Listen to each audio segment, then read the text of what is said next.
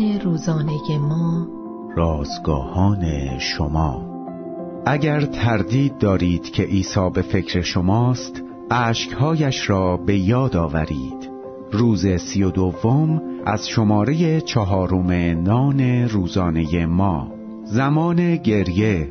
عنوان و یوحنا باب یازده آیات یک تا هفت و آیات سی و دو تا سی و شش متن امروز ما از کلام خداست.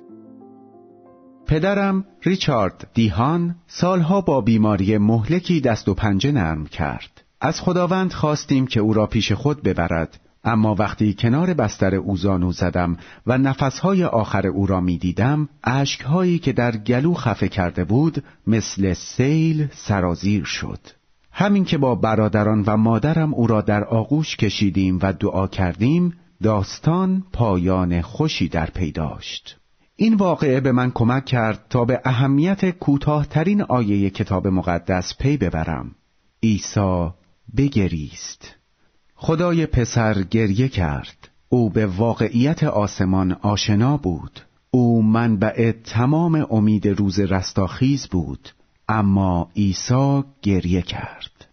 او آنقدر دوستانش مریم مرتا و ایلازر را دوست داشت که در روح خود به شدت مکدر شد. عیسی حقیقتا درد آنها را احساس کرد. وقتی عزیزان ما میمیرند انبوهی از عواطف به جنگ ما می آیند اگر جوانی فوت کند می‌پرسیم چرا؟ وقتی مرگ پس از زجر طولانی مدت فرا می‌رسد با این موضوع می جنگیم که چرا خداوند اینقدر برای خلاصی آن شخص صبر کرد. در این لحظات فکر می کنیم خداوند دور از یأس و قصه های ما و غیر قابل دسترس است.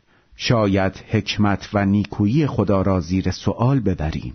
ولی وقتی می‌خوانیم عیسی گریست می‌فهمیم که خداوند عمیقا از دلتنگی متأثر می شود چند سال قبل کورت دیهان که مدیریت ویرایش نان روزانه ما را به مدت سیزده سال بر عهده داشت با ندای خدا به سرای ابدی شتافت و به پدرش در آسمان پیوست.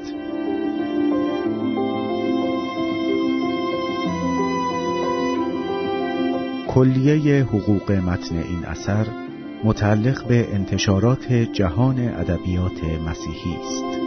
Thank you.